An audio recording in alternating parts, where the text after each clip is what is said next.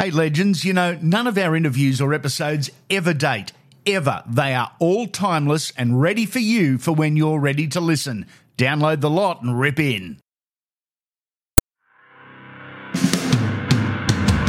This is Andy Raymond Unfiltered. Let's wind back the clock. The date, Sunday, the 30th of September 2012. The venue, Sydney's Olympic Stadium, with 82,976 fans. The event, the NRL Grand Final, and the teams were the Canterbury Bankstown Bulldogs and the Melbourne Storm. Our look at the game is through the eyes of Storm Stalwart, the boy from Temora, Ryan Hinchcliffe. Grand final week is different to the other 51 in the year. How difficult is it not to build up too quickly? Yeah, it's um, it is really important.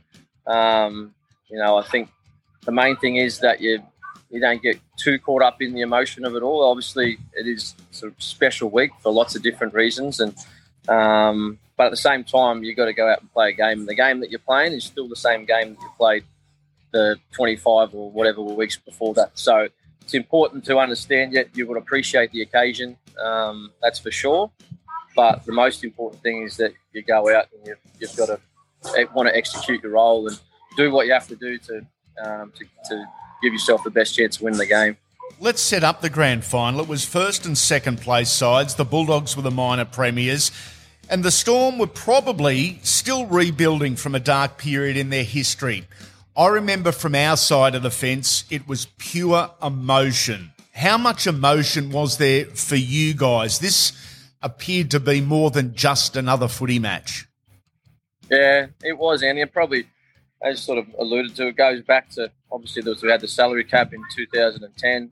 Um, lost a lot of players from our squad that year and going into 2011. Not just players; were, you're talking representative players. You know, Greg Inglis, Brett White, um, Jeff Lima, Aiden Tolman, uh, Dallas Johnson. Um, you know, just just and Ryan Hoffman went overseas. So, you know, 2011 we um, you know, we've got some players in from all over the place. We yeah. had a guy named Jaiman Lowe come in, Adam Woolnough, uh, Troy Thompson, who was playing at Raiders at the time, uh, Maurice Blair. Um, so we brought in these players who weren't were pretty much playing local league wherever they were. And in 2011, we went on to win the minor premiership. Uh, had a really good year, and um, again that year we were riding, I suppose, a, a bit of redemptive energy from the year before and um, didn't quite get the job done that year. But 2012 was again a bit similar. We, we trained in the pre-season and was sort of driving us um, to try and, I suppose, put right some some wrongs. And um, you know, we had a bit of an up and down year 2000 and 2012. We mm. went through a stage there not long before the finals where we actually lost five games in a row. Um, so, and again, and then we just, you know, we just seem to put it together at the at the right time, and you know, things you always need a little bit of luck, and, and we had a little bit of luck, and um, you know, at the end of the day, we ended up, you know, winning winning our last sort of, I think it was six or seven games.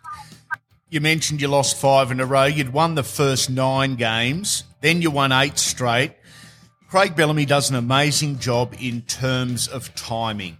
Yeah, he has. He's you know, and I think the big thing that he that he pushes is consistency throughout the year, and generally, um, you know, the whatever you're consistent at throughout the year generally comes out on the biggest stages. Yep. Um, so he's very, you know, he's, he's big on that, and I think that's the consistency thing. It's probably um, why you know his teams over the years have been able to to win the, you know, put themselves in a chance to win some big games, and and are always around. I think the Storm's been in eight prelims in the last 10 years. So, you know, he's rather than sort of timing his run, I think it's the consistency that, push, that he pushes every week. Um, you know, that comes out on the big stages. You start the game from the interchange. What do you recall of the early moments? Oh, what do I recall? Um, it's funny, like I, I, I, remember the game obviously, but I think because you're so wound up at the time, it, my my memories of, of certain moments. But I I remember uh, the biting incident. Yeah. Um, James Graham, you know that caused a um, you know obviously caused a bit of a stir. I think I was on I was on the field at that stage, um, so I recall that fairly strongly. But Um, yeah, I, I, just remember it being a you know it was a, a, tight game. There's not a lot of points scored. Yeah, you know Smithy had a few opportunities to kick a few penalty goals, and I think he missed. I think he did have a bad day with the boot that day, Cameron, which is unlike him. But um, yeah, I just remember there's not many points scored. It was a you know a um, you know more of a sort of a def- defensive display, and they had us under a heap of pressure there early. Um, and I know we defended our line really well, and it was four all, as you said, and all hell broke loose. A fight, allegations of a bite that saw James Graham suspended for 12 weeks. But Billy Slater had the next laugh. Cronk to Slater and 14 4 at half time. Funny story with that try. Throughout the week, um, uh, Josh Reynolds was a defender who sort of come up and he you know, really put a lot of energy into taking his back rower. Yep. Um, so Ryan Hoffman and, and Billy had sort of come up with this bit of this idea, and Cooper wasn't he wasn't convinced that this was going to be the right play. He, he, he, he was sort of like, nah, it's a bit too risky. I don't want to. I don't want to. I don't want to do it straight away. Um, anyway, so I think they practiced a couple of times at training. I don't. I don't. The, you know, the timing of it didn't quite work. The defence didn't do what Josh Reynolds was going to do, so it wasn't quite where Cooper wanted it to be to be able to put it on, you know, in that game. Yeah. But um, they called it. I think I think Hoffy and Bill called the play, and so Hoffy ran that nice line that he did, and Josh Reynolds sprinted up, you know, and took um, took Hoffy, and then you know Bill just popped popped in from the inside, and you know a beautiful ball from Cooper, and I suppose the rest is history. But um, yeah, Cooper took some convincing to get that play across the line, but it was a um, you know it was a special pass, and you know, and, and Billy Slater, you know, on the on the money as always. Billy's a wonderful athlete. Craig Bellamy told me many many years ago that he's a real tactician in terms of rugby league. He's a he's a footy head. He's a tragic, and his ideas are absolutely top shelf. And that's a pretty good example of it, isn't it? Yeah, he, he, he is. He's just he um you know he, he had not one of those guys who just you know was a talented player and you know end up playing a lot of first grade because he was talented and he trained hard. He, he also you know watched a hell of a lot of vision and he, he he sort of changed the way fullbacks, and I know Craig said this before, changed the way fullbacks played yeah.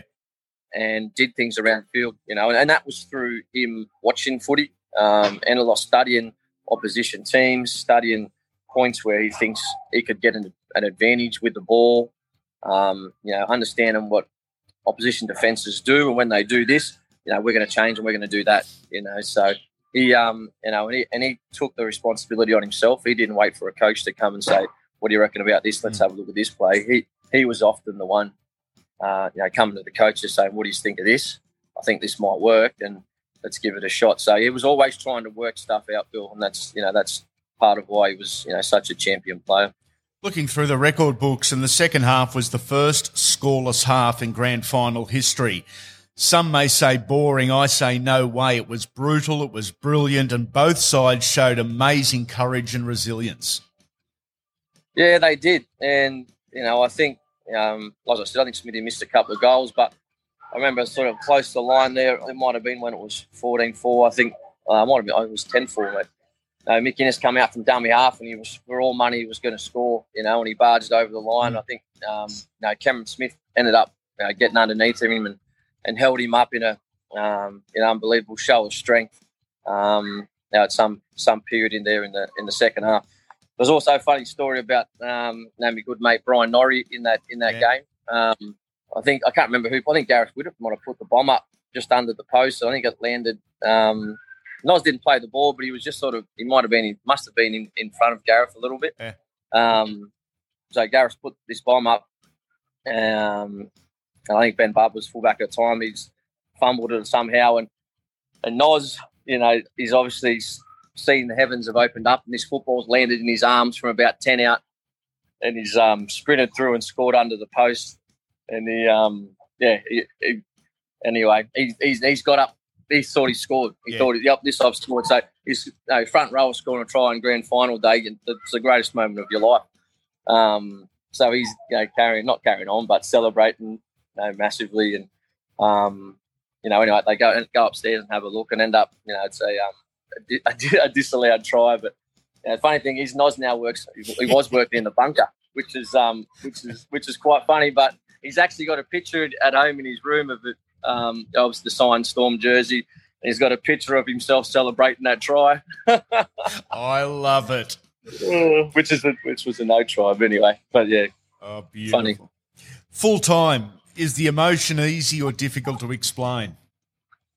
Um, uh, no, it was pretty. I think it was um just a complete elation. You know, I think when you win a grand final, that's you know, I was, sometimes said to my wife, I said, I've had kids, I've been married, but uh, the elation of winning a grand final is like nothing else. Um, yeah, because of all because of the, the work you know that's gone into it. You know, the, the amount of time, the sacrifices from everyone. So, um, yeah, it was it was it's a, a again just a special special moment, and um, you know, it's just on a high that you know that lasts for lasts for months really. Um, and and as you said, that, that one was all a bit more special because of what had happened to our club, you know, a couple of years before, and the, the building the rebuilding process that we went through.